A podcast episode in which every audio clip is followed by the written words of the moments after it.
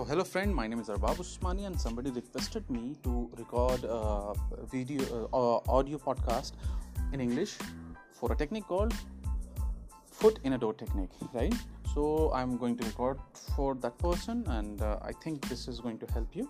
So, uh, there's a psychological technique called foot in a door, which uh, salesman uses a lot.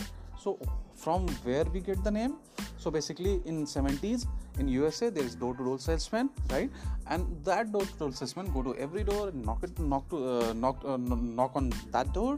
And then after that what they are doing? They are selling stuff right? So often people are actually what people are doing that shutting down the door in the, into their faces right? So what they do? They put their they put their uh, leg they put their you know that uh, foot uh, in between the places between the door and the where the door closes. So from that there we got this name called foot in a door technique. So what is foot in a door technique? Yeah foot in a door psychology right? So if you go back to the psychological history there uh, there has been numerous research on that and on all those things i'm not going to talk about those research. So what is what is actually and how does it work in marketing? So what you what we do in marketing in this technique especially in this technique what we do we put a small bet. For example we put a uh, we put a bet like for example free course right? Free uh, digital marketing course right? So you can say it is a kind of funnel as well but uh, it works really well. Your offer, is so small that people are actually you know that willing to try. So some people give a trial a trial offer for example we can say hrf seven dollar right? They put a monetary value. Rest of them are giving uh, uh, you know that free trial and all those things right? So basically first try it and then use it right? So this is kind of foot of door like uh, door to door salesman? First try our product then buy our, our product right? So something like this right? So what in marketing okay in marketing what happened for example if we are talking about the course selling guys uh, they they they they put a yeah, nice looking uh, advertisement uh, nice looking pitch and a very great lead magnet uh, like uh, you know the landing page and they convince that uh, we are going to have a webinar or free digital marketing course. Basically it is a first bit.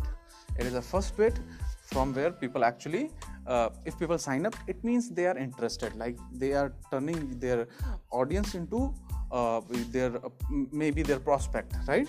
So they are turning them into that right?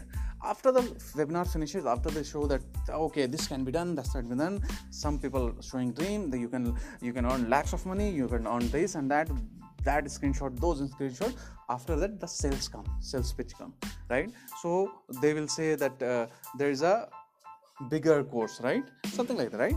So what happened if you if you take a small bit it means they can request you to the bigger bit so that's how it works right? That how that that that is how it works. So why? Because psychologically you accepted their offer earlier. So it is very easy to convert you because you already into the acceptance mode.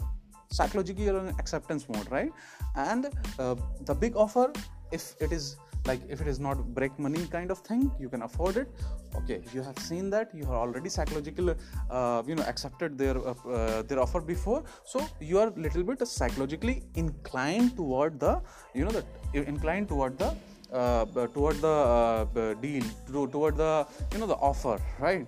So that's how you it works you have you first have give a small bit small enough to people can actually uh, go for that. Then after that you request a bigger thing. So this is how it works.